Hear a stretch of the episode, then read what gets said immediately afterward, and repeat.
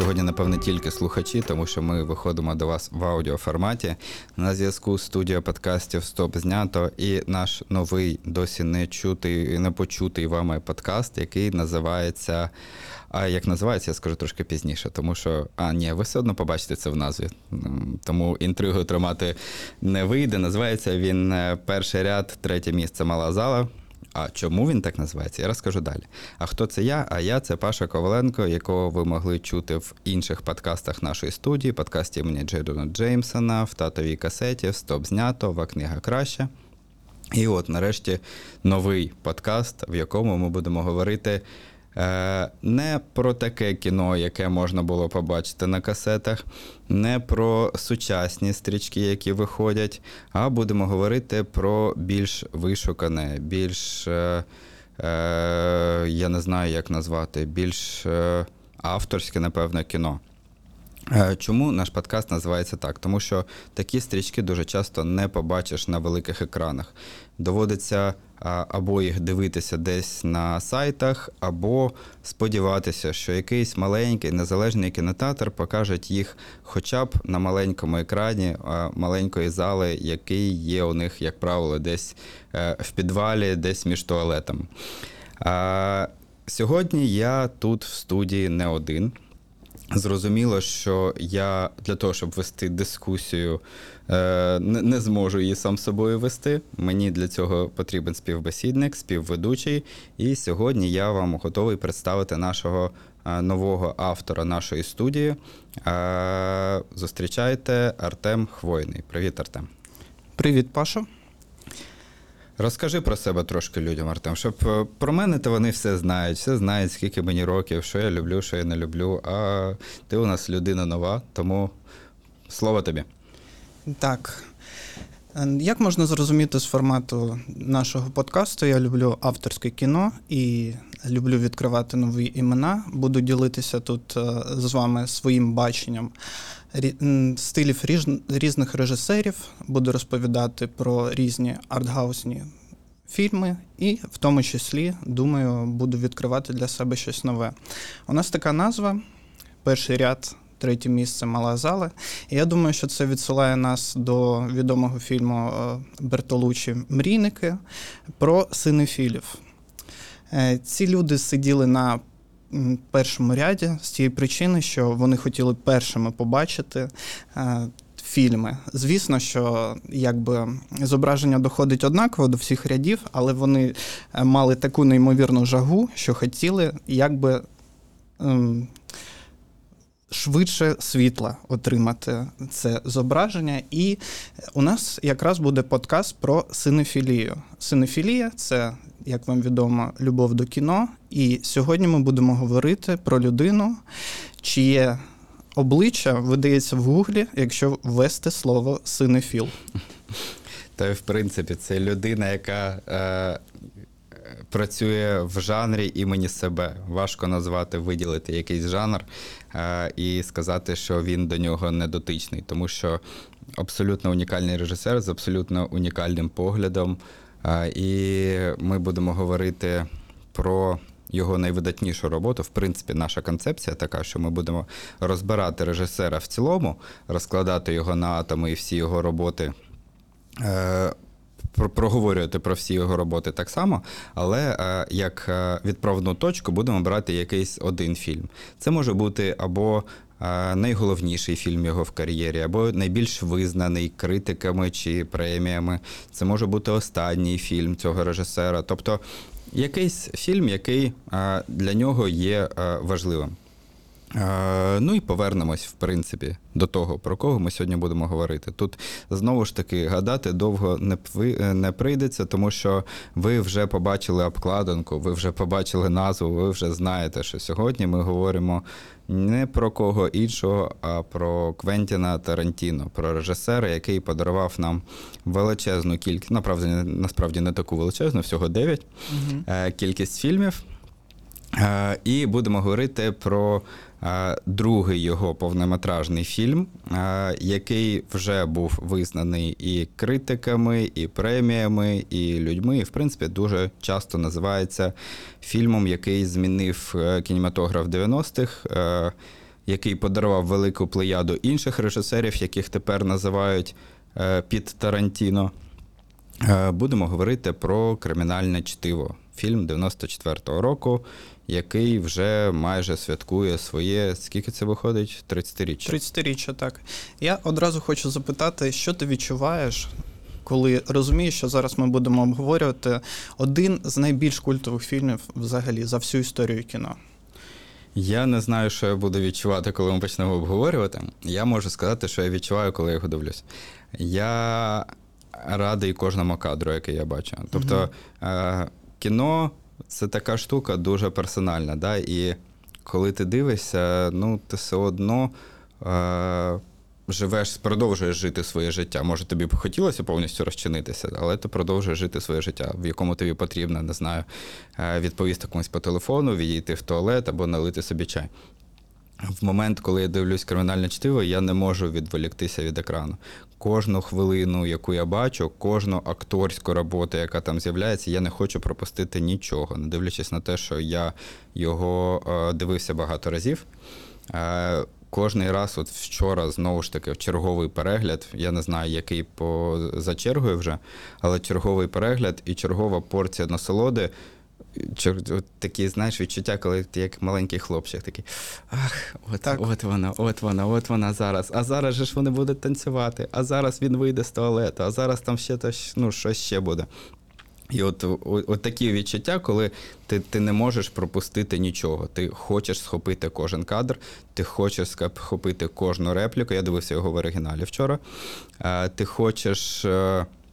Почути кожен жарт, який ти знаєш на, на пам'ять, ти знаєш, що вони про той е, бургер будуть говорити. Ти знаєш, що вони будуть говорити про той годинник, але ти хочеш це почути знову і знову. От у мене такі відчуття. У мене є такий невеличкий сум від усвідомлення, що я доторкаюся до чогось такого монументального. І це так часто буває з прекрасними речима, що я просто усвідомлюю, що далеко не все моє життя таке, і що таких моментів мало, і що і мистецтва такого мало. В принципі, це як коли дивишся на якусь картину в прямому сенсі, якусь картину художника, де зображений ну майже ідеальний світ. Розуміло, що зі своїми недоліками, але краса в абсолюті. І ну, це не завжди викликає таке задоволення. Це таке меланхолійне задоволення, задоволення і трошки суму. Є в тебе таке?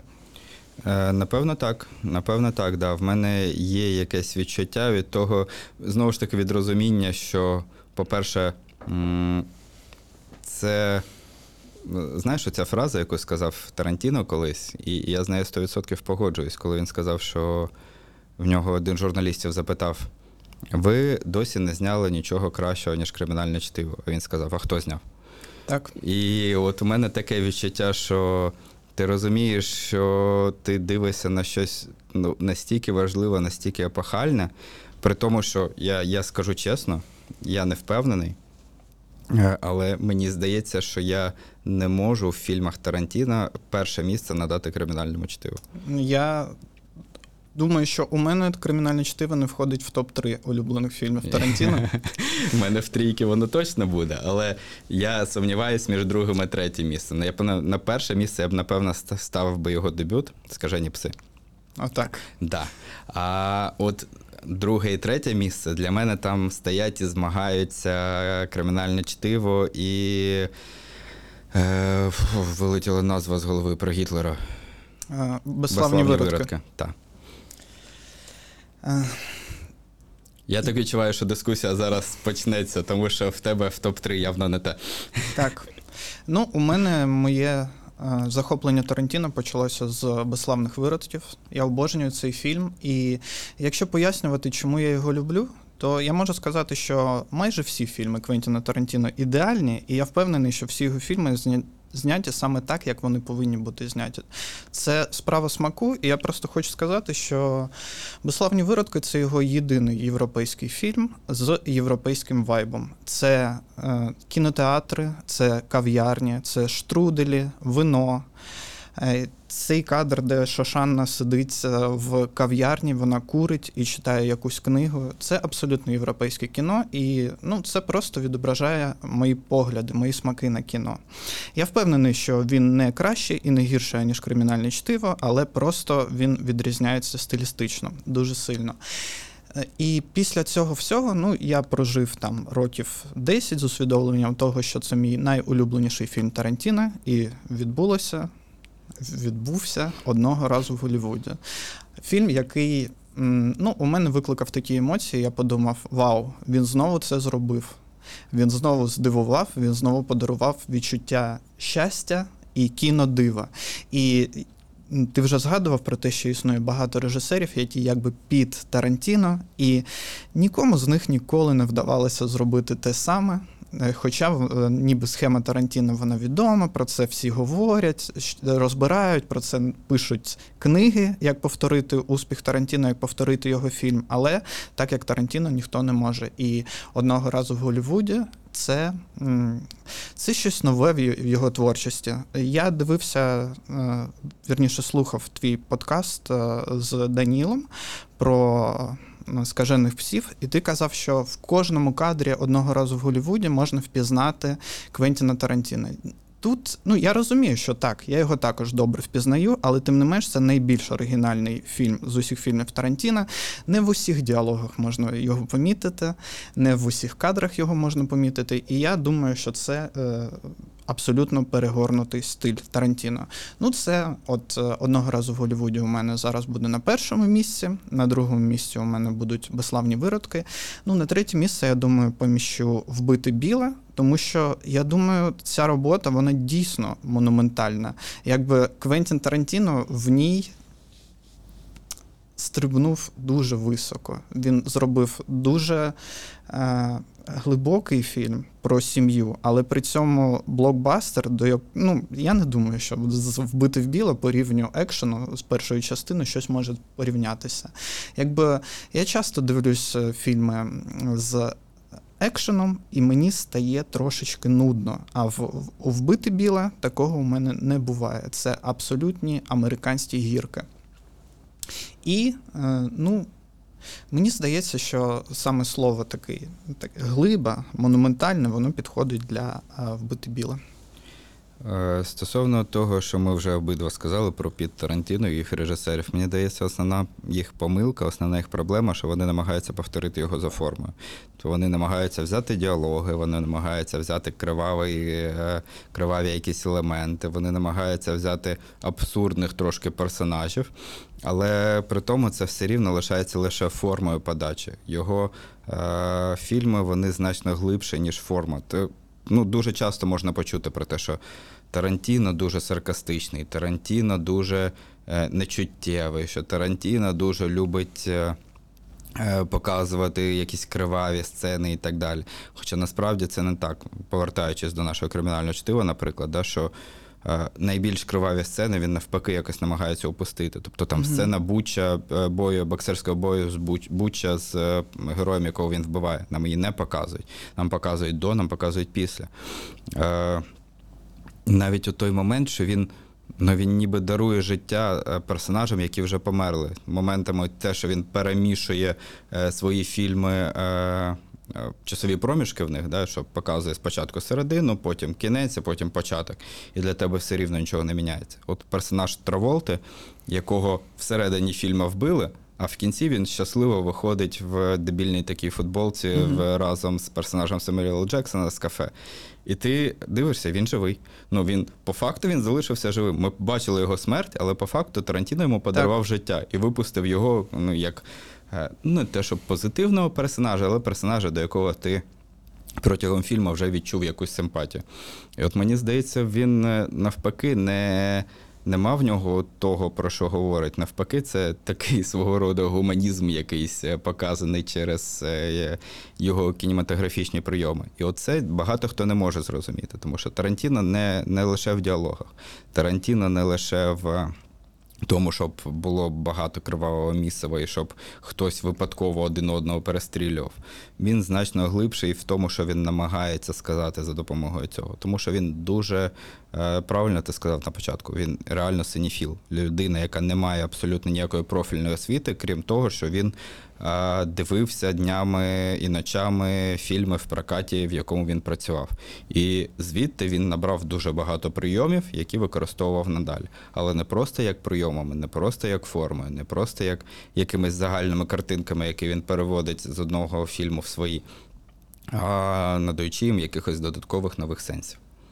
Давай якраз зупинимося на цьому моменті. Е, Ми трошки охарактеризували стиль Тарантіно, але напевно найулюбленіший мій елемент стилю Тарантіно це те, що майже кожен його фільм. Прийнято вважати, що кожен, але зараз ми про це поговоримо.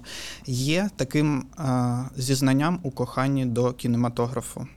І я вже згадував е, одного разу в Голлівуді е, абсолютно гуманістичний фільм е, з так, такою простою істиною про добро, про кохання. Це очевидно зізнання е, в любові до кіно. Е, Безславні виродки також. Це фільми, які змінюють історію, і цим е, цією рушійною силою змін є якраз кіно. От наскільки про кримінальне чтиво можна сказати, що це фільм зізнання у любові до кіно? Я думаю, тут можна сказати, як мінімум, через його цитування. Якщо брати взагалі е, фільми Тарантіно, мені здається, що якраз починаючи вбити біле, це 2000, який там перший, другий, Да. третій рік. Щось. Е, він намагається фокусуватися на конкретному жанрі і показати в цьому жанрі фільм. Е, Перші його три роботи, вони нібито трошечки відрізняються. Тре, е, перше, ми вже сказали, скажені пси, кримінальне чтиво друге і Джекі Браун третє. Е, Я та людина, яка. Я, я дуже не люблю Джекі Браун. Ну, як дуже не люблю. Не те, що прям дуже не люблю, ну вона дев'яте. В цьому списку вона дев'ята. 100%. Я погоджуюсь, у мене також дев'ята. Я його не можу поставити вище е, ні, ні, на, ні на щабель. Е, Але тут він намагається бути якраз е, от показувати те, що він знає в атмосфері того, де він знаходиться. Оцей Лос-Анджелес, е, ці вулички, де ти можеш максимум пройти там, не знаю, пішки без машини. До кав'ярні, де тобі налють якусь розбадяжену каву, чи до магазину, де тобі продадуть пістолет. Е, Всі, всі, інші, всі інші міста тобі треба десь доїжджати для того, щоб в тебе була можливість поговорити в машині протягом того, як ти їдеш. Е, І, і так далі. От мені здається, що його перші три фільми, вони нібито як два. Закорбували цей стиль, да, вони нібито його е, знайшли, винайшли. А далі він пробує експериментувати і додавати його всередину іншого жанру. Ну, тобто ми розуміємо, що вбити біла це е, абсолютно натяк. я- не пам'ятаю, як називається цей стиль японських бойових мистецтв. Ну, є, є якась красива назва розумна е, ц- цих фільмів. Е, Доказ смерті ну, абсолютно експериментальний проект з е, Родрігесом. Це так само на алюзія на фільми категорії Б. Тобто конкретний, е, конкретна спроба погратися в такому та жанрі. Два вестерна поспіль. Спроба реалізувати себе в вестернах, показати себе. Е, Одного разу в Голлівуді так само це якась е, спроба пограти от з минулим. Оці два фільми, які він знову таки гуманістичний його підхід, де він в одному забирає життя у Гітлера, а в іншому надає життя героїні Шерон Тейт. От, і, і тому мені важко сказати, що кримінальне чтиво прям викристалізувало цей фільм, да? тобто е, цей е, жанр, стиль Тарантіно. Мгм. Але точно воно там вже е, були оці основні елементи, які надалі і він використовує, і велика кількість людей, е, крім нього, намагаючись зіграти в Тарантіно. А як ти думаєш, чи є таке, що Квентін Тарантіно е, грав з жанрами у кримінальному чтиві просто деякими моментами? Наприклад, ця сцена в підвалі гвалтівника е, це. м, Торчер ну. Що? Торчер порн. Так. Це нагадує фільми навіть не категорії Б, а катeg... я не знаю, якої категорії, якої я навіть дивитися не хочу. Але я розумію, що це воно. 100%, 100% він грається, да, там є е, різні, от, та в принципі кожна з цих історій, тобто історія пограбування, де персонаж е, Тіма Рота з е, не, не пам'ятаю акторку. Е, історія, ну така, як типу buddy movie кримінальне, коли Джулс і е, Вінсент. Вега спілкуються один з одним. Тобто, дійсно, да, тут є багатожанровість і спроба е, е, знайти е, кожного разу себе в, в іншому жанрі. Той же самий герой е, Брюса Вілліса, який намагається втікти від е, ну, зобов'язань якихось. І ну, кожного разу я погоджуюсь, що кожна ця історія є окремим жанром всередині, Мгм. але при тому, що навіть кожна частинка цієї історії вона дуже різна. То ну, взяти момент знову ж таки з тим годинником. А, і крутою, абсолютно крутою ролью Крістофера Вокена, який до того це ніби як е, шарж на нього, да, тому що він отримав Оскар за мисливця на Оленів колись, Так. де грав е, ветера, е, де грав е, військового у В'єтнамі. А тут він грає вже ветерана цієї війни. І він таким серйозним обличчям починає все це розповідати. І маленький персонаж Брюса Вілліса на нього дивиться. І він серйозно, серйозно це розповідає, а потім раз з'являється слово зад, і ти все. І ти, і ти, ти, ти всю серйозність вона для тебе губиться. Тобто тут намагалися робити. Якісь серйозні натяки, що тут було щось дуже дуже важливе. а Потім він тримав 5 років це у своєму заді, а потім він помер, і мені ще 2 роки довелось тримати їх там. І, і ти все, і ти просто вимикаєшся далі. І от, от це ця дійсно, от в цей момент відбувається ну, такий обман тебе як, пер- як глядача, коли тобі розказують одне щось дуже-дуже важливе, а потім раз, щелчок, і ти опинився в комедії ні з того, ні з цього. Так, я розумію. Говорячи про шаржі і омажі, я не зустрічав цієї інформації, але я вже вдруге, коли дивлюсь е, кримінальне чтиво, мені здається, що ця сцена, коли Буч їде в таксі, це Мгм. омаж на ніч на землі Джима Джармуша. Чи є у тебе таке враження? Є, але є, я не впевнений, що ніч на землі раніше була. Е, 91 рік. Ну, от, можливо, тоді так. Да. Я, я теж про це думав. І ще от е, на це дуже грають е, от ці трошечки фальшиві задніки, які, от коли Мгм, машина так. їде, да, і ми не бачимо світ, ми бачимо як спеціально такий якийсь фон, просто щось там блиме. То це показує нам якусь умовність цього світу. Тобто нам говорять, що не важливо, що там далі, важливо, що тут в цій машині. У Джармуша так само, мені здається, ну, Джармуш, Тарантіна і мені здається, от Лінклейтер це троє людей, які. В принципі, почали більше грати в постмодернізм якийсь в, в кіно на початку 90-х. Мгм. Можливо, ще Коени. Лінч. Коени, да.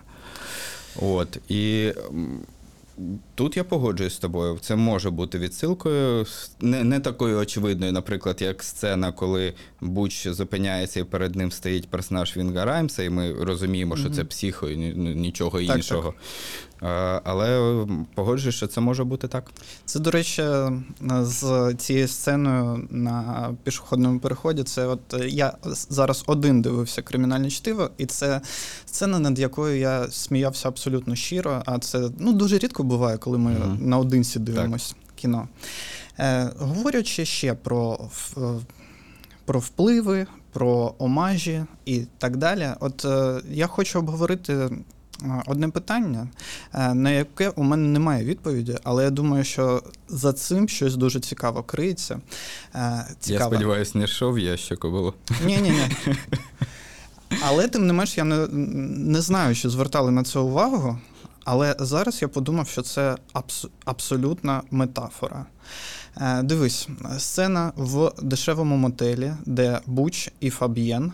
Е, ну, я не знаю, як ти охарактеризуєш, охарактеризуєш цей жанр? От цієї, може, як е, в сценах з подружнього життя Бергмана, от щось таке, коли дві людини спілкуються. Е, у тебе є назва?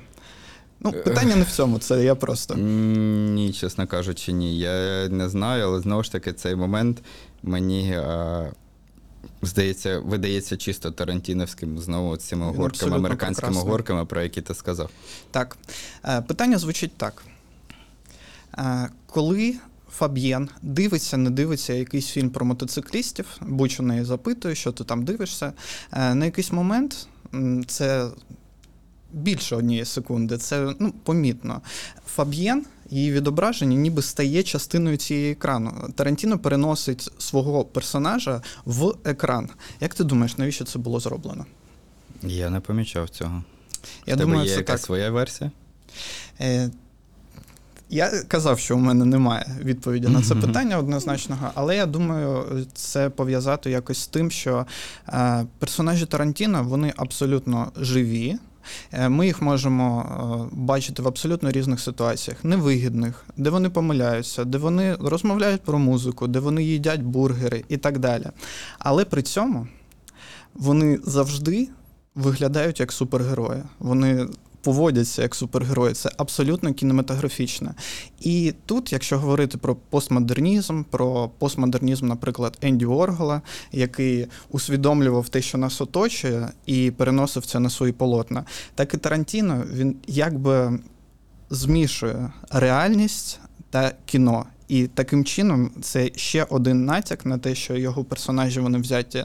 е, Ну, е, деякі моменти в них взяті з інших фільмів, е, було натхнення з інших фільмів, е, також життя. І от це, цей світ Тарантіно він змішується. Е, Кіно і життя, воно якби на одній ланці стає. І через це ну, дуже багато теорій, наприклад, що. Деякі з фільмів е, Тарантіно це якби фільми, а інші це реальність, в якій ці фільми показують. Мгм. От е, можна зустріти такі думки. І от я думаю, що е, персонажі Тарантіно вони е, існують паралельно і в кіно, і в реальності. Ну, якби умовній реальності фільмів Тарантіно. Ну, можливо, ми ж знаємо ще історію про те, що він намагався будувати свій всесвіт, де в скажених псах є Вега, Мгм. і він є братом е, Вінсента Веги з Так. е, кримінального чтива. Тобто, це, от, знаєш, мені прийшла така думка, коли я про це дивився, дивився цей фільм чергове. Мені прийшла думка про те, як він взагалі грає з персонажами, що він їх робить якби частинкою поп-культури. До того режисери дуже соромилися бути поп-культурними. Сам вони хотіли бути просто культурними, показати Мгм. просто щось е, таке вишукане. А ці не соромляться говорити. Ну, я вперше дізнався, що таке пілот, в принципі, з кримінального Мгм. чтива, тому що я до цього не знав, ніхто не казав, що таке пілот. Е, і та сцена абсолютно унікальна в Джек Ребіт Слімс, де вони прям розуміють, що вони знаходяться в такому кіношному світі. Є сценка, де Тарантіно на знімальному майданчику під час запису е, танцю Уми Турман і е, Джона Траволти. Він відривається кру- крутіше за них. От просто видно, що він от весь в цьому процесі. Йому, в принципі, якщо їх прибрати, він сам туди вискочить і він буде там танцювати. І от е, оця когорта режисерів, напевно, які в 90-х почали творити, в кінці ну, 80-х, початок 90-х, для них немає особливої різниці між е, великим авторським кіно якимось, да, там вже названими Бергманами і там Гадарами і так далі, і між тим, що вони бачили по телевізору, наприклад, якимось шоу. Да? Він от бере це для нього, для нього це е, величезна частина його якогось коду, культурного коду. Він не ставить, що от Пазоліні це оце, а е, серіал, який виходив на Тебе не видно на екрані. Да, треба точно, я, я забуваю, що це щось високе, а це щось низьке. Для нього це однаково цінно, однаково цінне якесь, якесь сприйняття. І от мені здається, що е, от в цьому і є е, оця сила е, режисерів, які почали на початку 90-х творити, що вони не бояться робити кіно не тільки вишукане елітарним. Да? Вони його намагаються зробити в якійсь мірі популярним, в якійсь мірі доступним для глядача, при тому лишивши в ньому величезну кількість таких речей, які і кінокритиків потішать, які там сидять, і це там щось намагаються вишукати в ньому. От я, чесно кажучи, я пішов кудись розповідати, я забув, яке питання було. Про що ми, про що ми почали говорити? А, ти казав про те, що вони живуть нібито в, Так. в одному світі, а персонажі в іншому. От і от ті моменти, коли знаєш. е, Я сказав на початку, що там немає жодного зайвого персонажа. Мгм. То кожен, хто з'являється, е, можна було справитись без е, Крістофера Вокена? Можна було. Можна було справитись без е, Харві Кейтеля? Можна було. Але вони мають свої три хвилинки екранного часу надзвичайно важливі, надзвичайно. Ну, він, він дає грати людям. Тарантіно дає грати акторам, які в нього є. Там немає акторів, які є, але вони не потрібні. Е, навіть якісь сцени абсолютно зайві на першу, е, на, на першу думку, коли ти дивишся. От довгі сцени. Довга сцена, коли Буч виходить з машини і йде до свого е, будинку. Його знімають зі спини. Хвилини Так, так. дві. Хвилини дві він просто йде, і ми просто дивимося на спину людини. Ну, я розумію, що це Брюс Віллі, що це неймовірно крута спина, але все одно ми дивимося дві хвилини на цю спину. І ти думаєш, а для чого? Що, що нам це дає? А він тебе поміщає, ніби ти от ідеш за ним. Ти, ти десь тут, ти з ним. Е, І така ж сцена є ще одна десь. Я не пам'ятаю, хтось там зі спини здається. А, Вінсент Вега в сцені з знову ж таки в, в закладі, де він іде за персонажкою Уми Турман, і нам його зі спини показують. Ну тут нам хоч показують навколишній світ, тобто де вони знаходяться. А в сцені з Віллісом, ну він просто йде, і ми йдемо за ним. Таке, ну добре, Тарантіно, веди нас, веди. Ми будемо йти. Все, що ти нам скажеш робити, ми будемо робити. Ти сказав нам дві хвилини дивитися на спину, ми будемо дивитися дві хвилини на спину. Це навіть не той момент, коли є довгі кадри, коли там Джулс і. Е, що ж? Вінсент? Вінсент все вилітає постійно. Ідуть і говорять, наприклад. І нам з, з- перед ними камера йде, і ми в діалозі знаходимося. А ми знаходимося поза ним. Тобто, оцей знову ж таки його магічний якийсь світ, де е, я не знаю, чи він є е, частиною фільму чи ні, але мені от здається, що дійсно воно дає якоїсь натуральності. Тобто, ми. Ну, як би це не банально звучало, більше можемо співпереживати герою, якщо ми трошечки за ним походимо і зрозуміємо через ну, де він живе, наприклад, да, де, де він, е, куди він проходить, і так далі. так далі, так далі. Сто відсотків. І якщо казати в цьому контексті про світ, який створює Тарантіно, е, все ж таки варто згадати про те, що е, Мія Воліс вона розповідає концепцію вбити біле. Угу. І якби вона каже, що її героїня е, вона відповідає за холодну зброю. І холодна зброя далі в фільмі також грає. Е, Коли Буч вибирає зброю, якою вбивати е, гвалтівників, він все ж таки вибирає меч, який дуже нагадує меч Хатері Ханзо. Угу. Ну, таких відсилок, в принципі, у Тарантіно дуже багато. Ти згадав про Гадара. Ну, я розумію, що ти згадав повз, так, е, але тим не менше я хотів поговорити про Гадара.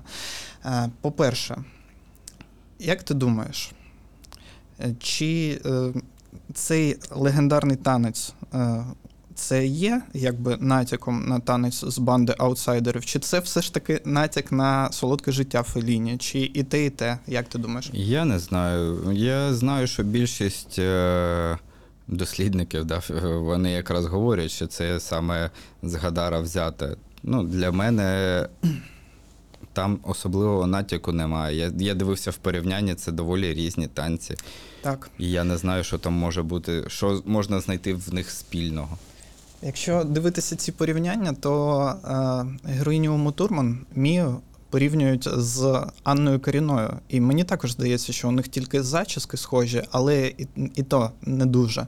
Але тим не менш, це те, що об'єднує і Годара, і Тарантіно, і Джармуша, що вони е, демонструють ті сцени, які раніше в кіно, ну не те, що ну їм не приділяли увагу зовсім. Раніше персонажі не їли, не подорожували на таксі. Це просто вони заходили в ресторан Мгм. і потім виходили.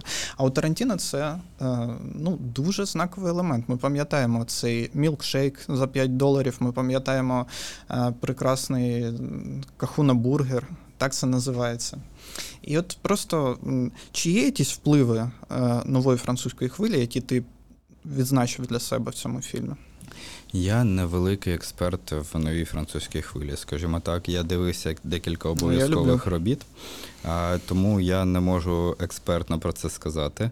Але 100% погоджуюсь з твоєю думкою про те, що це дійсно те, чого не показували до того. Тобто, навіть крім того, що вони їдять бургери і е, п'ють е, мілкшейки, вони навіть в туалет ходять. Тобто Так. Це в кіно взагалі не показували. А, а, Траволта двічі, як мінімум, і один раз невдало доволі заходить в туалет. І, і виходить звідти вже до персонажа Брюса Вілліса. І не- невдало е, в тостер зустрічає їх. От, тому те, що воно абсолютно інакше, ну, ми, в принципі, думаю, постійно говорячи про Тарантіно, ми будемо говорити про інакшість. Е, Це, напевно, спеціальна якась річ, яку він сидить просто і намагається так, що ніхто до мене не робив. Оце, окей, беру оце і роблю. От Мені здається, що у нього є таке. Про нову французьку хвилю, якщо ти кажеш, що тобі подобається, і ти е, розбираєшся, розкажи нам, будь ласка, тому що я чесно, моя експертна думка не буде експертною, тому що буде е, базуватися на трьох-чотирьох фільмах, які я дивився. Я думаю, що вплив однозначний, але тим не менш, якщо розбирати по кадрах, то я особливого, е, ну, особливого сходства не помітив. І, е, чесно кажучи, ну, з якихось асоціацій. Е, У мене взагалі, от в кримінальному чтиві е, такої розкадровки у мене не було. Я е, кримінальне чтиво настільки культовий фільм, що все, що там відбувається, я сприймаю як щось з кримінального чтива, тому що він сприймається таким таким чином, що це один з найбільш культових фільмів. Я от подумав про інший вплив. От просто часто кажуть, що у Квентіна Тарантіно дуже багато насилля. От як ти думаєш, от просто твої суб'єктивні враження, як от що тебе лякає, що тобі, що тобі дискомфортно, чи було щось більш дискомфортно в фільмографії Тарантіна, аніж сцена з гвалтівниками? Для тебе? Більш дискомфортно. У мене є один варіант, але вони рівномірні для мене. Слухай, ну я так не можу сказати. От прям згадати саме у Тарантіно не можу. Е, Я ще думаю про сцену з Джанго звільненого, коли його кохану Брунхільду помістили у труну і закопали на спеці. Це було жахливо.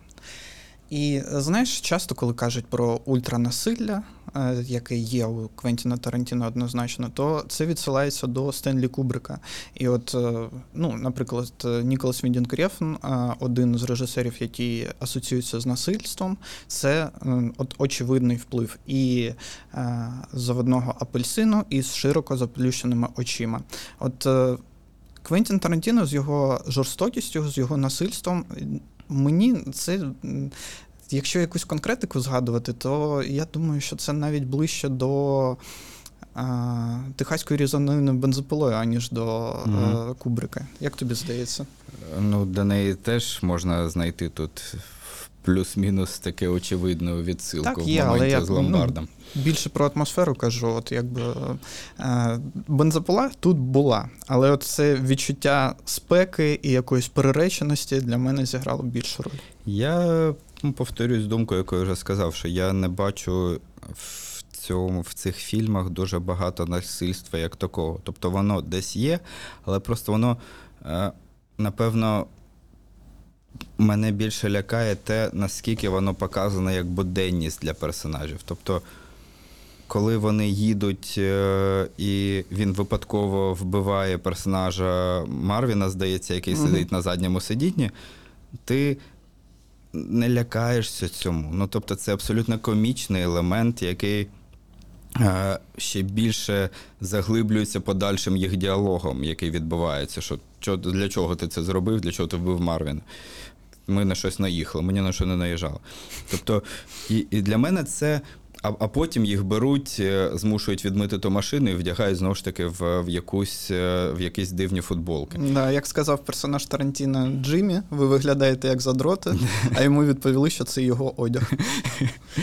От, і, і для мене немає такого прям насильства, яке б е, було таким, яке б мене зачіпало дуже сильно. Тобто, можливо, це через те, що я багато чого дивився, і я, я бачив гірші фільми, гірші за Ну, атмосферою, да. ну, умовно кажучи, взяти.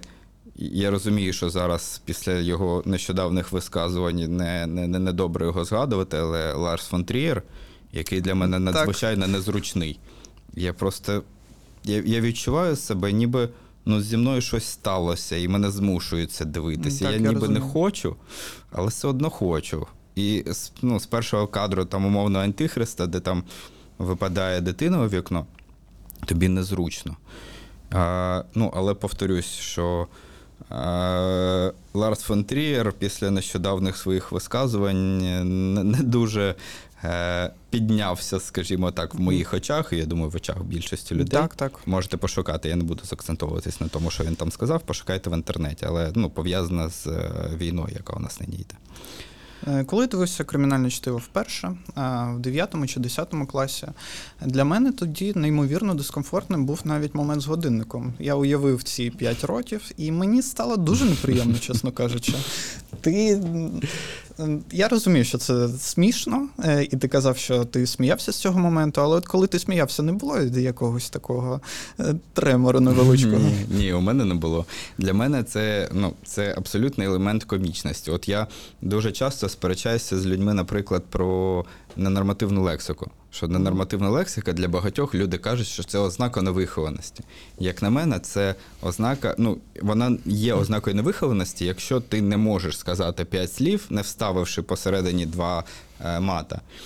Якщо ти її використовуєш як е, елемент гумористичний для того, щоб щось підкреслити, додати, е, зробити несподіваний якийсь гачок в кінці, тоді вона працює. Так і у нього. Оце, е, ця, це насильство, ці якісь тортурні, ну навіть не тортурні, а як би це описати? Ну, тобто, сцени незручні, як ми сказали до цього. Да? Для мене Так. вони виключно комічні. Я, слава Богу, не уявляв себе в тій ситуації. Нічого в мене не стиснулось від е, цих е, згадувань, які були в кадрі. Е, Так само, як зі сценою, з згаданою мною вже про вбивство в автомобілі випадково. Тобто для мене це виключно е, комічний елемент, е, і, і мені навіть не соромно, що я сміюсь з того. Ну, от, т- є таке відчуття, от дуже часто в чорних комедіях буває, коли ти ніби потім ні, ну я не можу над цим сміятися. Мгм. Ну як? Ну ні.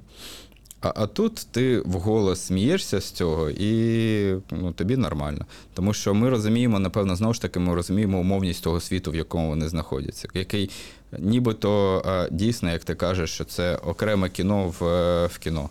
І воно не виглядає навіть ті ж самі елементи, коли нам показують той, той заднік в, в таксі. Нам дає якесь розуміння того, що це не зовсім реальна реальність. І тому ну, чоб не посміятися в тому, що в не зовсім реальній реальності хтось взад запхав собі годинник. Why not? Ем, Так, добренько.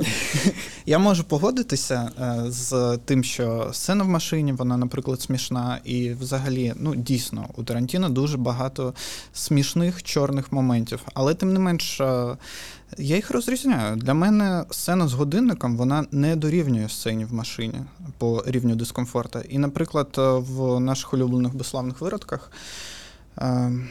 Ну, якби удар Доні Доновіца цією битою він був дуже жорстким. Це дуже крутий момент, але ем, не знаю, мені боляче було дивитися. Хоча я розумію, звісно, що це погана людина, що це. Ну, я не про Доні Доновіца, я про того е, нациста. Е, Я розумію, що це умовна реальність, але тим не менш там були, були такі моменти з кров'ю, зі скальпами, з пожежею, які не синонімічні з сцен, сценам випадкового вбивства.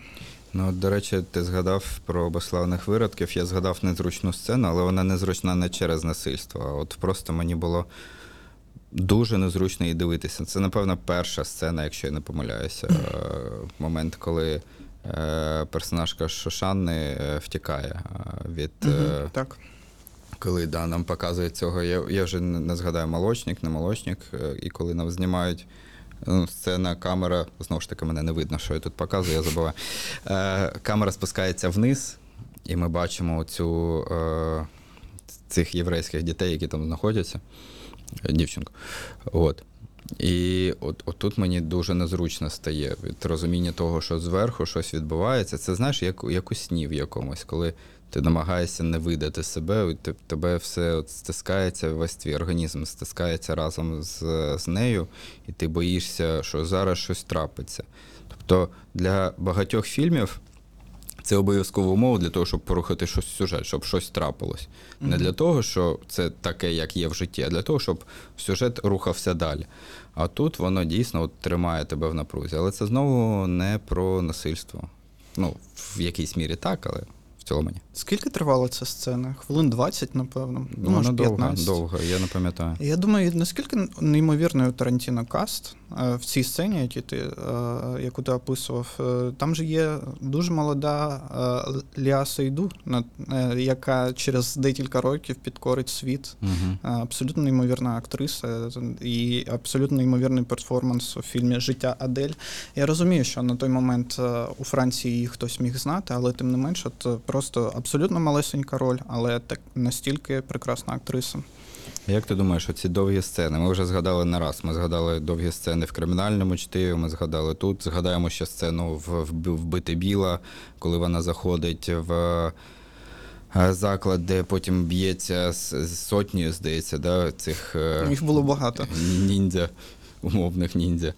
От, е, оці довгі сцени, які по-доброму то їх можна було по- змонтувати, да? їх можна було б розбити на дрібніші ці елементи, да? ти міг там розбити їх якимись крупними планами, якимись там діаложними кадрами, вісімками і так далі. Як ти думаєш, для чого Тарантіно саме їх використовує? Це просто е, спроба показати, дивіться, як я вмію тримати вас 15 хвилин в одному кадрі, чи це щось він намагається цим сказати інакше? Я якраз це хотів відповісти. Насправді, Квентін Тарантіно інколи в своїх інтерв'ю відповідає щось в дусі, тому що це весело. Насправді, е, окремих якихось сенсів я тут не бачу. Я думаю, що це е, неймовірне досягнення для режисера і просто ще одна очівка. Е, Я думаю, що ну, уявити 15 хвилинну сцену настільки динамічно, настільки неймовірно. Я, ну, я не знаю, хто ще так знімав. І я думаю, що Квентін Тарантіно знає ціну цим е, сценам. І я просто згадав е, роль Квентіна Тарантіно у кримінальному чтиві. Я завжди думав, наскільки він усвідомлює. Хто він? Наскільки він усвідомлює свою геніальність і важливість для кіно? Ну, важливість, звісно, усвідомлює, а от геніальність, на- як він несе це. І я знайшов відповідь у цій сцені, коли він сказав: Про каву. Про що каву, я так. знаю, що моя кава геніальна, тому що я її сам купив. Не, не геніальна, так, я знаю її ціну, да. тому що я її сам роблю. І я думаю, що Квентін Тарантіно хотів, ну, допускаю таку можливість, що він хотів зробити сцени, які будуть настільки динамічними і не будуть відпускати протягом 15-20 хвилин. Цікаво, що він думає про фільм 1917. Який фільм? 1917. Який А, нібито знятий да, одним да. кадром. Та я думаю, він так часто висловлюється про кіно, що я думаю, що зараз можна нагуглити просто за 30 секунд. До речі, прекрасний фільм. Мені подобається. Я не можу погодити. Ну як, я можу погодитись, але мені треба його подивитися в нормальних умовах, тому що я його дивився в 4DX, е, де тебе трясе, кидає і по тобі стріляють без зупину. І це зовсім інший перформанс, зовсім інше сприйняття кіно. Це, це не кіно, це більше як атракціон був. Типу, ти знаходишся десь, а не, не в фільмі. Тому я, я хочу його передивитися для себе, щоб зрозуміти, чи, е, чи це хороше кіно, чи це якийсь соціальний експеримент, знову ж таки, з тим довгим-довгим кадром. Я дивився це у IMAX, і це було прекрасно у Києві. Е, Давай перейдемо до більш очевидних питань. Музика. Угу. По-перше, часто кажуть, що музика це фішка Тарантіно. Угу. От в чому саме фішка? В тому, що він дуже круто підбирає музику.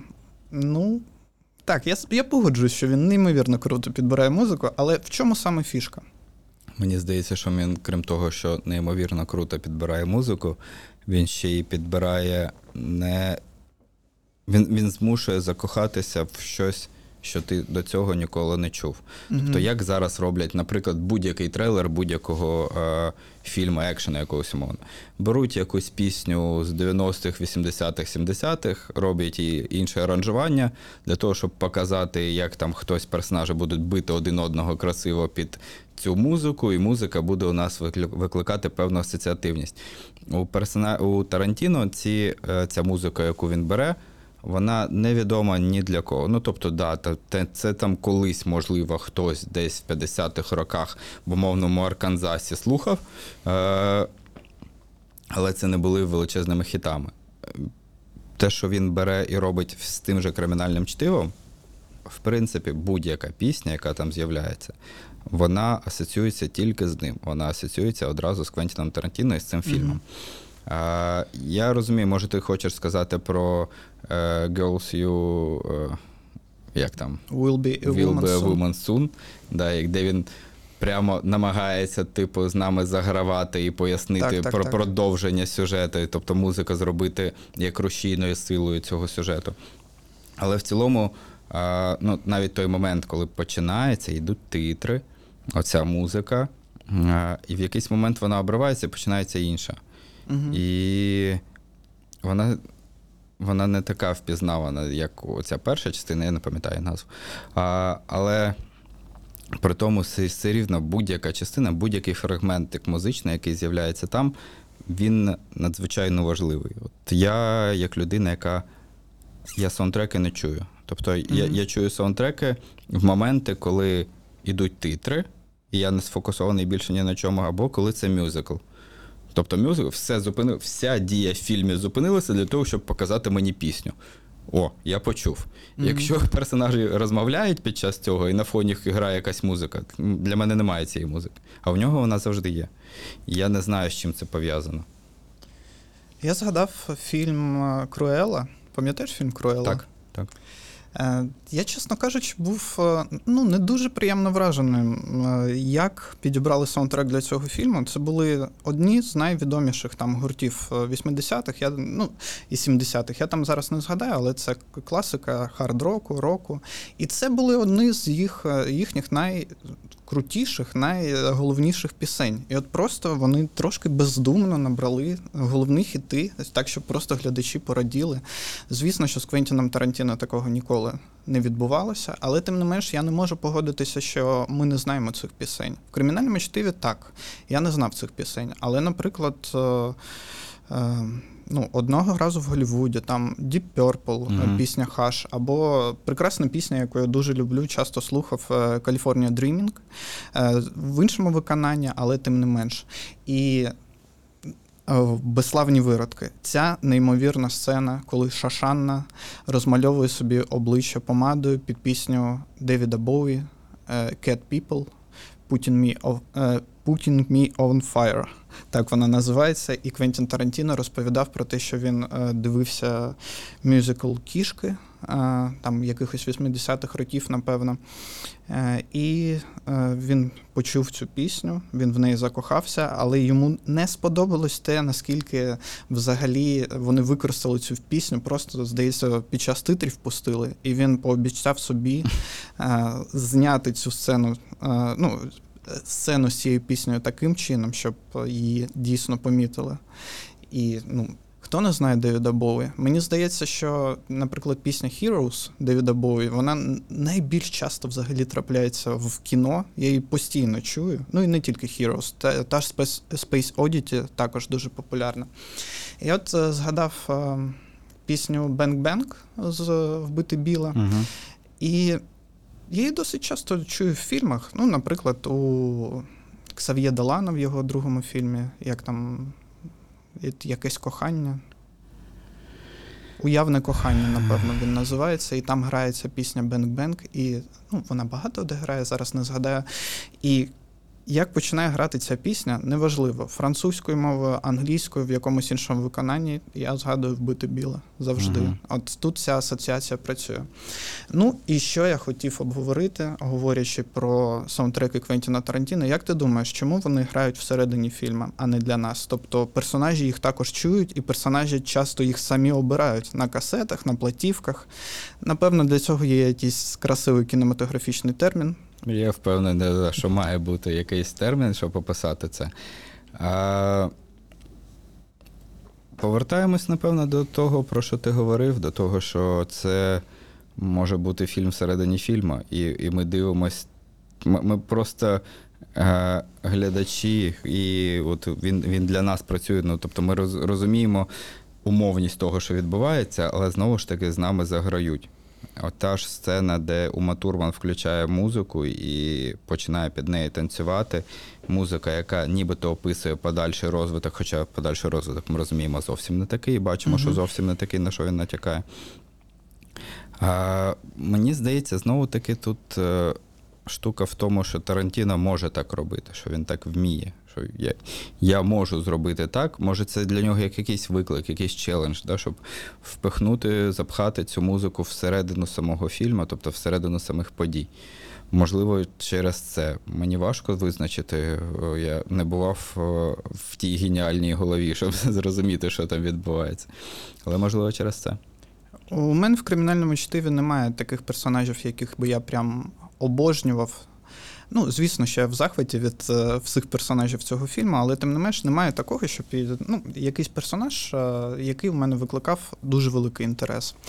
А, але, наприклад, е, мені було б дуже цікаво, яку пісню, яку музику любить мій улюблений персонаж. Я хочу, щоб вони були розкриті іще з цього боку. Я впевнений, що мільйони людей були в захваті від Мії Волос. Вони Мгм. були закохані в неї, вони намагалися робити такі самі зачіски. І я думаю, що багато кому з цих людей було дуже цікаво, яку музику слухає Мія Волес.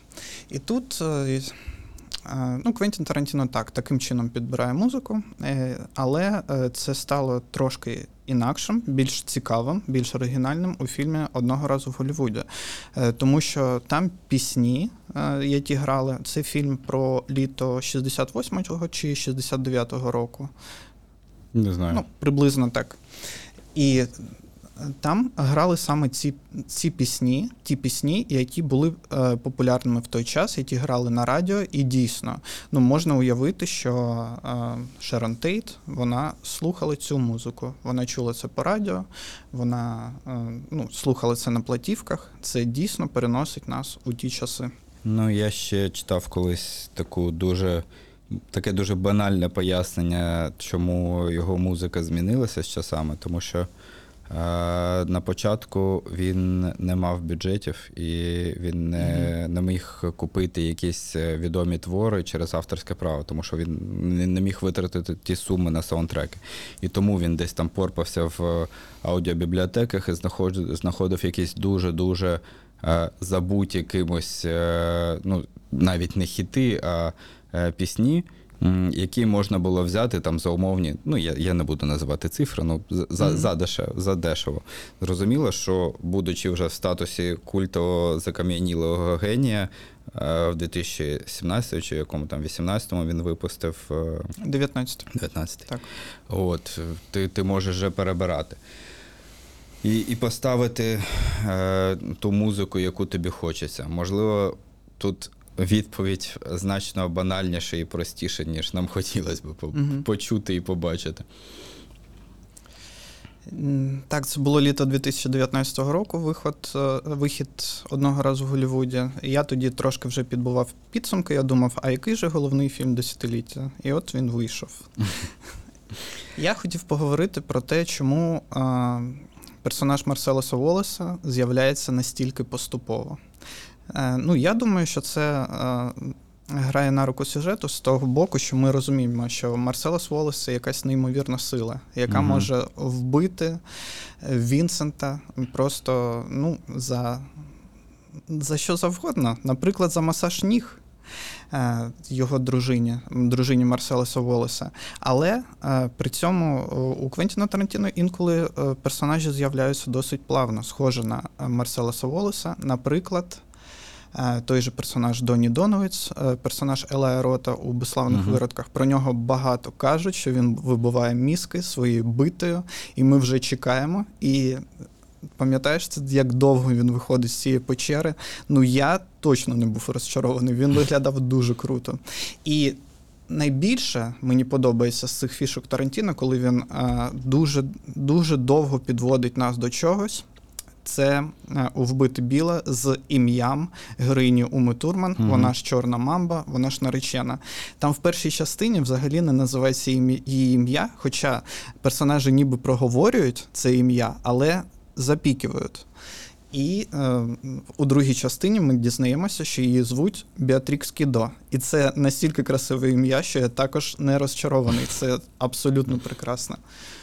Мені здається, тут важливо знову ж таки розуміти весь той геній, який ми не можемо осягнути, на жаль.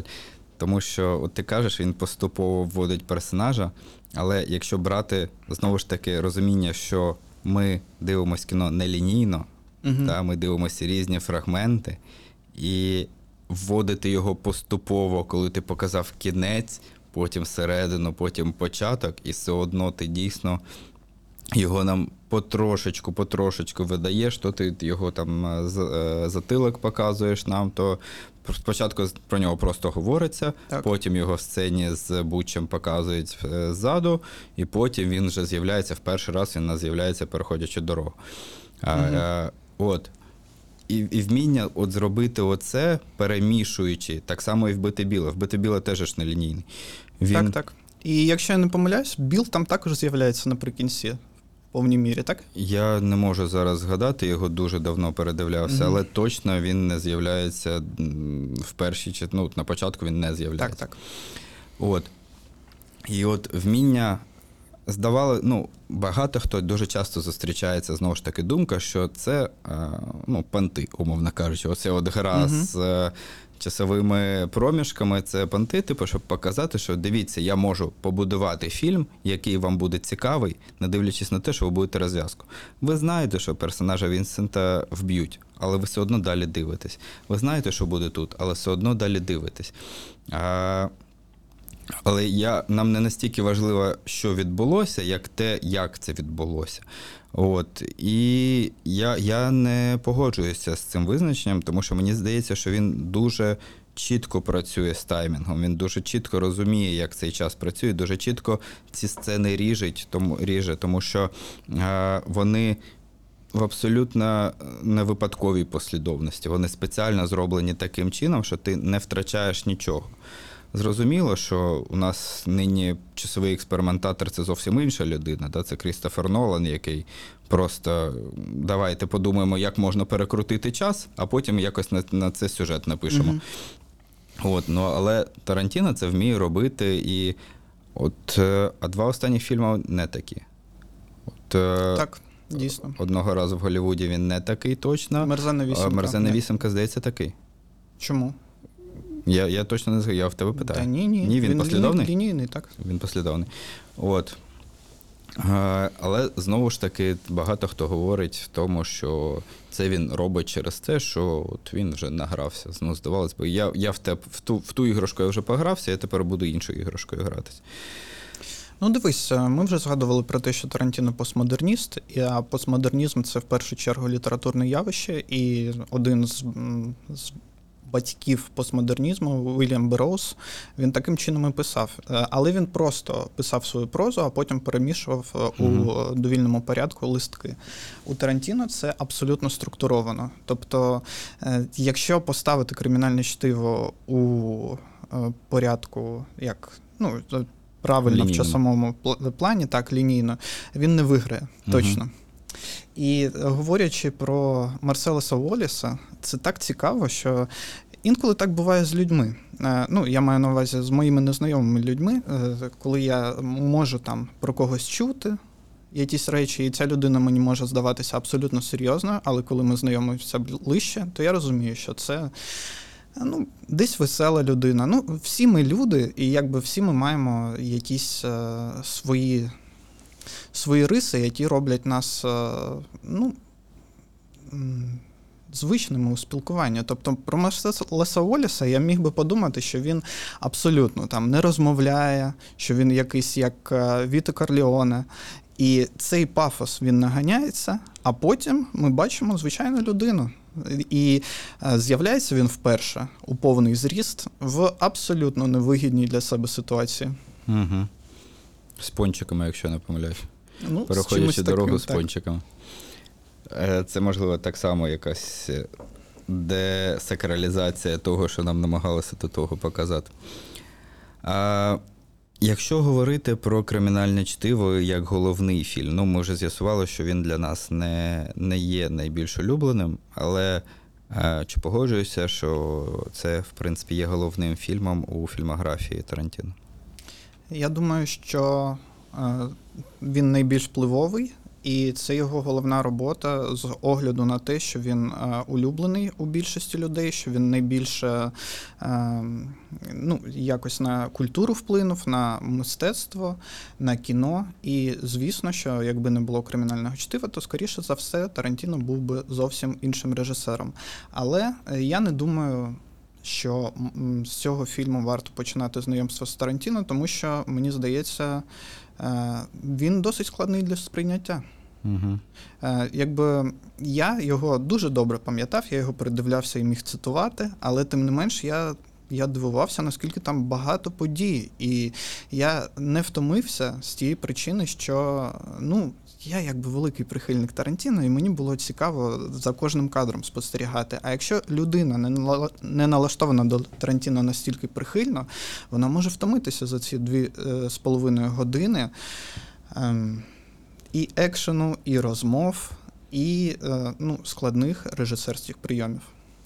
Так само мені здається, як і з одного разу в Голлівуді, тільки там ситуація навпаки, де нібито дуже все спокійно, тихо, розміряно, і дуже багато хто, прийшовши на нього, був е, ну не те, що розчарований, але здивований, тому що всі звикли, що Тарантіно це екшен, це щось швидко, щось відбувається, щось динамічно.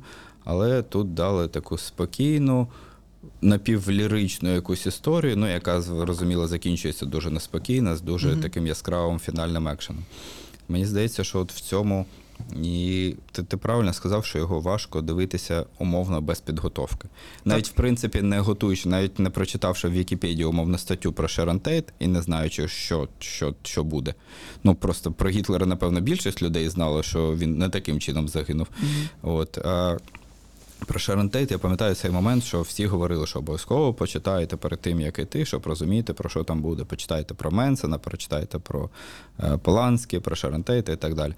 От, е, він складний, напевно, в, сво, в якійсь мірі він звичайно складний для непідготовленого глядача, але при тому, повертаючись до думки, яку я казав на початку, він все одно залишається доволі мейнстрімним. Ну, він інакший, але він мейнст... він, він... Це, це не таке кіно, яке, ну, будемо говорити комерційними термінами, неможливо продати. Його можна продати будь-якому глядачеві і пояснити не тільки те, що там вивіска Тарантіно, але і е, через те, що там відбувається, через наповнення. От, але я погоджуюсь, що він доволі важкий для е, першого е, перегляду. Знову ж таки, та структура. Ну, якщо ви не готові дивитися на лінійне кіно, і ви до того не мали такого експіріусу, для вас буде важко зрозуміти, чому він тут помер, а тут він живий. Чому вони тут такі круті і цитують е, Ізекіль 25-17, а потім е, він іде в футболці з сонечком, яке сходить там і так далі. Мгм. І от такі речі будуть важкими для непідготовленого глядача, але мені здається, не існує фільма Тарантіна, з якого можна було б почати. Тобто він, в принципі, вимагає від вас, ну так як ми сказали до початку, що він синіфіл і він дуже багато робить відсилок і дуже багато акцентується на кіно. Він вимагає від вас певного знання в предметі того, е, куди ви прийшли, тобто в предметі кінематографу взагалі. А, просто уяви, людина, яка першим фільмом подивилася Джанго звільнений. Мені здається, це найбільш глядацький фільм. Так, 100%. можливо, з нього варто почати. Можливо, от до речі, ми говорили про рейтинг з 1 до 9. Джанго у мене буде восьмий. Я його не дуже люблю. Але- Ти сильно любиш доказ смерті, щоб помістив його вище, ні, ніж Джанго. почекай, все, да. Ти, ти правий. Сьомий. Сьомий. Він буде сьомий. Е, з двох вестернів Тарантіно я виберу мерзенну вісімку. Так, Це е, якесь самоцитування трошечки зрозуміло, що він е, намагається грати в, без, в скажених псів в інакших декораціях. Але ну, для мене він все одно, оця замкнутість цього простору, вона ближча, ніж. Я абсолютно ніч... я, ну, я не знаю, як це пояснити. Ну, тобто, коли ти вибираєш найгеніальніше з геніального, Мгм. все одно щось геніальне тобі доведеться ставити далі на щабель. Е, Це, це, це дуже важко.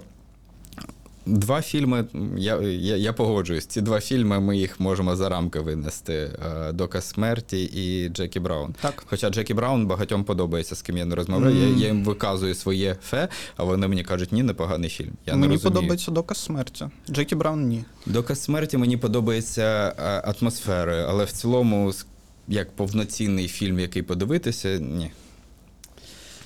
Так, ми згадали Джанго звільненого. Е, Просто мені цікаво, щоб зрозуміти твої смаки. В 2012 році хто з акторів видав найкращу а, чоловічу роль е, другого плану? Крістоф Вальс у фільмі Джанго звільнений чи Філіп Сеймур Гофман у фільмі Майстер? Як ти вважаєш? Е, Тут е, Крістоф Вальц. Я, це, це моя особиста симпатія. Я розумію. У мене е, також особиста симпатія до Гофмана, і я до цього прийшов з часом. Коли я в 2012 році дивився Джанго звільнений, я думав, що Крістоф Вальц абсолютний геній. Ну, і звісно, в фільмах Тарантіно він зіграв неймовірно дві свої найкращі ролі. Я здивований взагалі. Ну, це, це теж, напевно, величезний дар, коли людина давним-давно є актором, давним-давно десь знімається, десь працює, щось випускає, але не може розкритися так. В цих двох фільмах, в більшій мірі в безславних виродках, це ти не можеш випустити з кадра цю людину. Тобі хочеться дивитися, як він блимає. Тобі все хочеться дивитися. Оця роль цієї хитрої такої особи, персони, яка ти не розумієш, що чекати від нього в наступну секунду. І це, от у мене є. е, Зразок, який перед очима стоїть, це Джек Ніколсон в сяйві, коли я не розумію, що він зробить далі. От він є кадр, де на, нього наїжджає камера, у нього грають одні очі. Очі грають. Людина жодним м'язом не грає, просто він може очима зіграти. Ага. Так і у, е, у Вальца. Це при, при тому, що велика кількість інших його стрічок, нових відносно нових після Ну, так, Тарантінівської епохи, ну, ну є і є. Мені дуже сподобалась його роль на диво в е, Різні е. Поланські. І, і я навіть не можу згадати щось, от прям, щоб згадати одразу. Великі очі Тіма Бертона. Великі очі, так, так. Е, так, дивись, я не знаю, чи це озвучувалося Тарантіно колись, але мені здається, що це, це питання досить очевидне. Чому е, Тім Рот у мерзенній вісімці грав людину настільки схожу на персонажа Крістофа Вальца? У тебе не було таких думок? Ні, не було. Ну, ладно. Ну, ти не бійся розказати свою думку. Ні, ні, ні. Думок немає. Ну, мені здається, що Тім Рот прекрасний актор, як і Крістоф Вальц прекрасний актор. Ну, звісно, що у Тіма Рота, на жаль, немає таких монументальних творів, як у Крістофа Вальца в безславних виродках та Джанго. Але я просто дивився е, на персонажа Тіма Рота у вісімці, і це такий педантичний. Хитрий, з прекрасно поставленою мовою. І одягнутий він там майже як е, доктор Кінг Шульц, е, там в якійсь шубі угу. розкішній. Ну і також Волтон Гогін, е, персонаж. Мгм. е, Так, от він мені нагадав Стіву, Стіва Бушемі. Як Так. тобі? У тебе от, от це ну, так. мені, мені здається, що він, в принципі, е, знову ж таки, потрапити в когорту цих е, вибраних, щоб тебе зняв в фільмі Тарантіно, ти маєш відповідати певній, е, ну, певному його якомусь погляду на, на світ. Е, тобто, мені здається, що всі ті актори, які з'являються в нього, вони от є тарантінівськими. Да? От як про Веса Андерсона кажуть, що в нього є що єдиний шанс не зніматися далі в фільмах Веса Андерсона це померти. Так. Тобто, якщо він е, ти йому сподобався, він буде тебе пхати всюди. Тарантіна це більше стосується, мені здається, не самого актора, як образа, який він створює. Тому що дійсно, я от ти, ти зараз сказав, я тепер думаю, що дійсно Тім Рот е, він дуже схожий за образом взагалі в багатьох фільмах, не тільки в цьому, в багатьох фільмах на от такого. е, Хитрого, е, трошечки, ну не трошечки, неприємного персонажа, який з'являється там. Так само, наприклад, це і у Курта Рассела, який з'являється в, в двох його стрічках, який ну, зовсім інакше. Трьох. Одного разу в Голлівуді.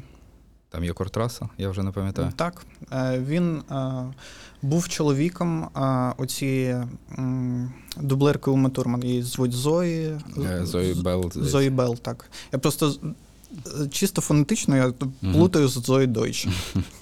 Але це абсолютно різні люди. І от мені здається, що у нього якраз є оця гонитва за характерами. Тобто ті, самі ну, зірки А-класа, е, Леонардо Ді Капріо, е, Бред Піт, які Марго потрапляють Робі же, тепер вже можна А? сказати. Марго Робі 100%. Марго Робі, які попадають до нього, тобто вони. Не дивлячись, вони, вони не попадають тільки через те, що вони зірки А-класа. Є величезна кількість акторів, які не знімуться вже якщо він виконує свою обіцянку, і дійсно в нього буде 10 фільмів. Величезна кількість акторів, які б могли засяяти і розкритися, але вони там не з'являться у нього. А, але оці, от, ну, ти дивишся на Бреда Піта, єдине питання виникає, чому він до цього там не з'являвся? Чому він з'явився тільки в безславних виродках вперше? Бред Піт неймовірний. І, чесно кажучи, ну, акторські здібності Леонардо Ді Капріо я оцінюю максимально високо, він неймовірний. І, але на мою думку, що Бред Піт е, в е, одного разу в Голлівуді був настільки органічним, з якоюсь такою котячою грацією, що ну, від нього неможливо було відвести погляд. Ну, а Ді Капріо, звісно, що він зіграв шикарно, але у нього не настільки притягательний персонаж. Ну так, да, мені здається, тут ще й від ролі залежить.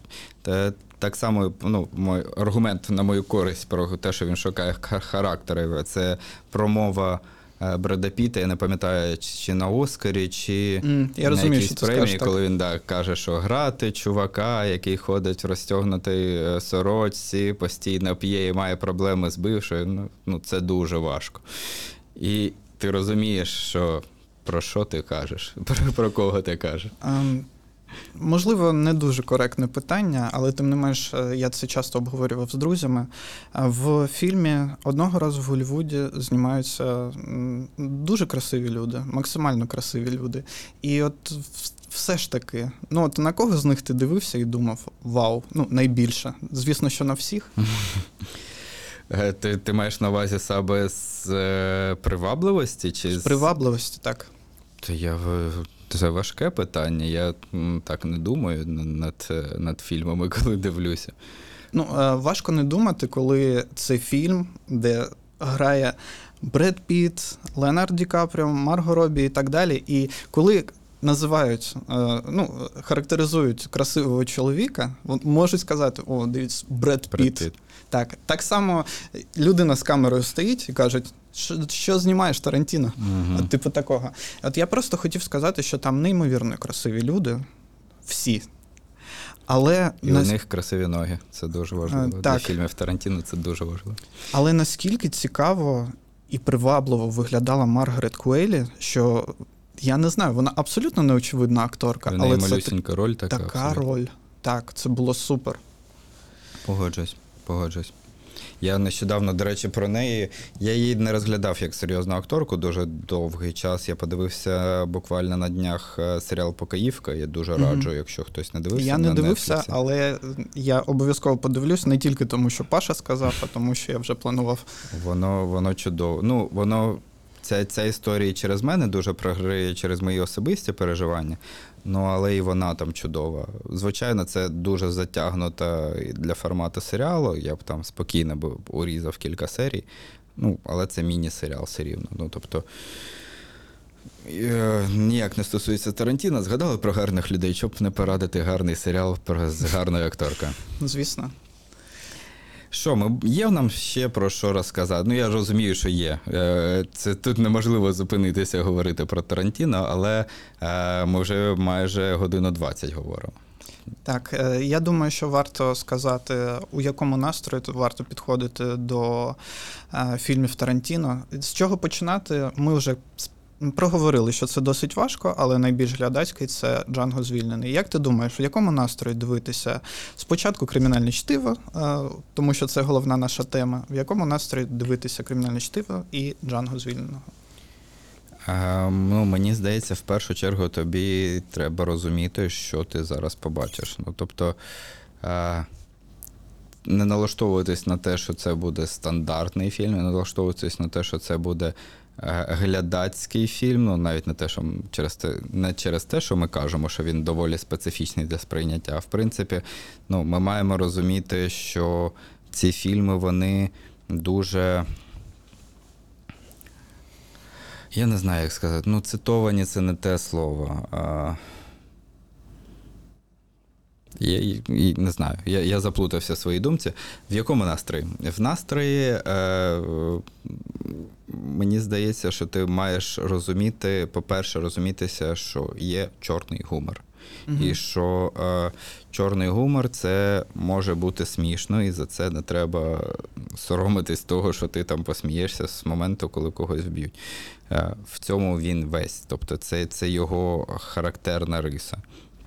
Е, який настрій, я не знаю. Ну, мені здається, точно не меланхолійний, він не додасть вам позитивних емоцій, якщо ви будете чекати від нього лише негативу. А який саме ну, для, для різних фільмів, мені здається, абсолютно по-різному. Те, що воно вимагає підготовки перед переглядом, ну, це майже 100% можу вам сказати. Я думаю, що варто підходити у настрої, коли е, ну, такий вайб для експериментів, коли Мгм. ти нічого не очікуєш від фільму і розумієш, що він може тебе здивувати. Е, Якщо ви будете вперше дивитися фільм Тарантіно, ну е, нічого страшного, якщо щось пройде повз вас. е, Навіть там повз, вуха пролетить серед цих ем, ну, довгих-довгих діалогів.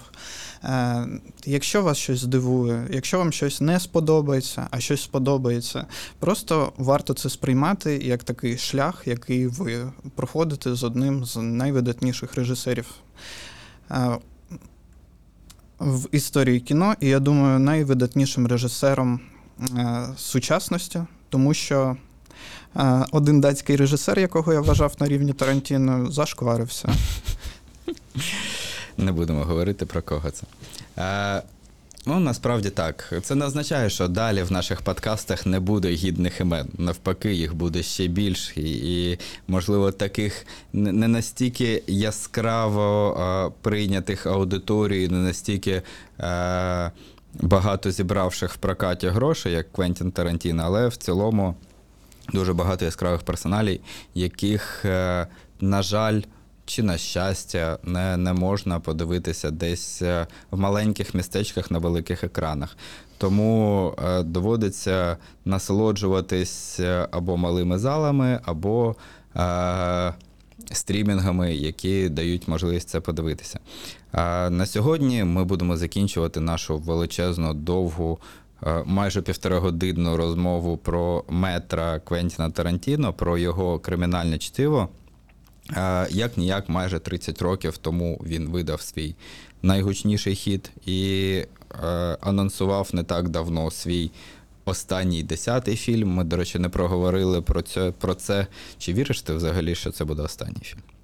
Е, Так, е, дивись, мені є що розповісти на цю тему, тому що коли виходив е, одного разу в Голлівуді е, дев'ятий фільм Квентіна Тарантіно, я працював е, журналістом відділу культури і працював на стрічці, на стрічці новин. І я постійно писав про Тарантіно. Тоді відбувалася презентація одного разу в Голлівуді, і він сказав, що якщо цей фільм сприймуть дуже-дуже тепло, то я піду після, після цього фільму. Якщо ні, то не піду. Потім Квентін Тарантіно заявляв, що збирається знімати Вбити Біла 3, потім що він Trek 18, потім він взявся за Джанго звільненого у формі коміксів. І я просто зрозумів, що настрій Квентіна Тарантіно він дуже часто змінюється, і навіть якщо десятий фільм буде останнім, то е, напевно вбити біле 3 е, м- Квентін Тарантіно теоретично може заявити, що цей фільм не рахується, що це як один фільм вбити біле. Потім десь з'явиться, можливо, сценаристом.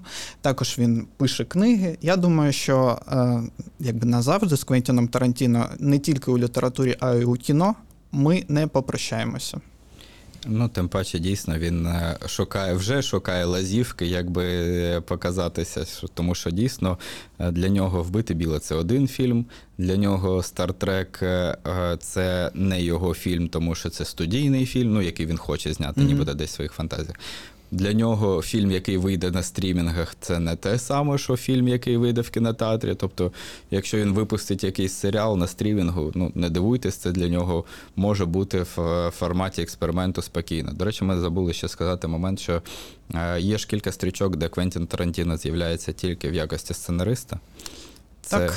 це е, хотів швидко сказати. Від закату до світанку. Від закату до світанку е, Роберта Родрігеса, свого друга, і фільм Тоні Скотта Реальне кохання. Е, так, ще природжені вбивці. Перероджені вбивці, да. Е, Сюжет. також режисера, якого не варто І- згадувати. Так, абсолютно вірно. Е, от. І то, тому. Теж про кримінальні чтиво я вже почав прощатися. Ви бачите, не зупинити цю машину. Е, Роджер Евері, е, співсценарист Ага, його так. перших трьох фільмів, який колись в інтерв'ю казав, що вся геніальність фільмів Тарантіно на, на його плечах, тому що він е, писав ці чудові сценарії. Але чомусь після кримінального чтива, після співпраці з Тарантіно, жодного великого сценарію він не написав. Ну так вийшло якимось чином. От е, багато хто говорить, що кримінальне чтиво це робота виключно Тарантіно. Є такий Роджер Евері, е, який з ним в співавторстві невідомо в якому відсотковому е, відсоткових пропорціях написав, але написав. І забули ми сказати ще одну дуже важливу річ про продюсерську компанію, яка випустила Ну, це а все. треба. Ну, доведеться, доведеться сказати, що напевно Квентін Тарантіно це єдина людина, яка спокійно з цього скандалу викрутилась, не дивлячись на те, що е, Харві Вайнштейн був його другом. Е, що компанія Вайнш... е, не Weinstein Компанія, як вона називалася до того? До Weinstein Company вони Miramax? називалися Miramax. Да, Miramax випускали е, не дуже виразні картини, і кримінальне чтиво це їх перший величезний хіт, і дуже багато хто говорить, що це. е, Мірамакс це дім, який побудував Квентін, е, ну, роблячи аналогію з відомою казкою, відомим віршиком. А, От. І а, після того, як е, почався рух Міту, і коли е, про Харві Вайнштейна почали говорити дуже погані погані речі, а потім ці погані речі довели в, е, в юридичному колі. Тарантіно зізнався, що він навіть бачив, ну як він сказав, зачатки цього, да, моменти, що Харві був не, не дуже привітним до жінок, скажімо так, як Мгм. він зазначив. Але е, в цілому дійсно ця, ця співпраця, співпраця подарувала е, Тарантіно цей шлях, цю можливість. Е, і він один з небагатьох дійсно з цієї компанії, з компанії Харві Ванштейна, ну з компанії оточення мене на хто зміг сухим вийти з води. Хоча і у нього є, от ти сказав про продовження, можливо, вбити біла, а його стосунки з Умою Турман в останні роки і останні їх там якісь заявки говорять про те, що не, далеко не факт, що ж так буде. Так, нарешті, я просто намагався добити дійсно до півтори години, щоб у нас була повна півтора годинна розмова. Е, будь ласка, залишайте нам ваші коментарі, залишайте якісь відгуки, чи сподобалось вам про те, що ми говорили, чи не сподобалось. Якщо не сподобалось, напишіть чому, напишіть, що ми не сказали. Можливо, ми забули якийсь момент, можливо, ми якийсь фільм Тарантінівський не проговорили, хоча, здається, про все сказав. А можливо, ви маєте свої погляди на те, що, про що ми говорили. Можливо, ви не вважаєте, що оці всі режисери. Е, Макдона, Річі і інші, які називають псевдо Ну, Мені здається, прізвище річі також не варто називати, тому що він співпрацює з однією російською компанією. Точно. От.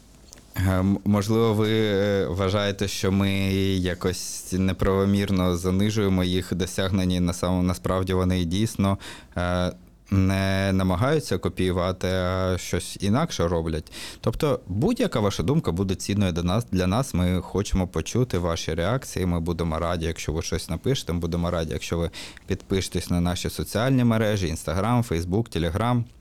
Якщо підпишетесь на нас на наш YouTube канал, якщо підпишетесь на аудіоплатформі, платформи, сьогодні ви нас можете тільки чути. Сподіваємось, в майбутніх випусках ви побачите, як ми виглядаємо. Е, Сподіваємось, що ви підпишетесь і на Spotify, і на Megogo Audio, і на е, NV подкасти, і на Google подкасти, і на Apple подкасти. Всюди підпишетесь, тому що наша підтримка буде, ваша підтримка, верніше, для нас дуже дуже важлива. Зустрінемось, напевно, з вами в наступних випусках. Не будемо говорити про кого, але якщо у вас є свої якісь бажання, яких, е, про якихось режисерів, малих залів, яких ви е, хотіли би, е, щоб ми з Артемом обговорили, пишіть нам це теж. Дякую, що залишалися з нами так довго. Сподіваємось, до цього дослухали не ми вдвох. Сподіваємось, що будуть ще люди, які дослухали до останніх хвилин. Давайте ми вам дамо е, код слова, яке ви напишете в коментарях, якщо ви дослухали до кінця. Якесь пов'язане з Тарантіно. Чотири кімнати. Фільм, який ми не згадали. Точно. Хоч ми і згадали Тіма Рота. Е, напишіть, будь ласка, слово чотири кімнати. Це буде означати, що у вас все добре і що ви дослухали до кінця. Е, вдячні вам за те, що ви були з нами. Вдячні тим, хто дозволяє нам записувати ці подкасти. Мова, звичайно, про Збройні Сили України, тому що, е, не дивлячись на те, що зараз відбувається, не дивлячись на те, що в якій ситуації знаходиться наша країна, ми можемо знаходити можливість поговорити навіть про Тарантіно. І це ми маємо бути вдячні тільки е, Збройним силам України за те, що вони нам дають таку змогу. Дивитися кіно, говорити про кіно. Сподіваємось, дадуть нам можливість е, в найближчому майбутньому дихати свіжим українським повітрям, дивитися в небо і бачити там тільки пташок і громадські літаки. На сьогодні все. З вами був Паша Коваленко і Артем Хвойний. Будемо раді чути вашу реакцію. На сьогодні до побачення. До побачення. Зустрінемося. Ви знаєте де? Перший ряд, третє місце, мала зала.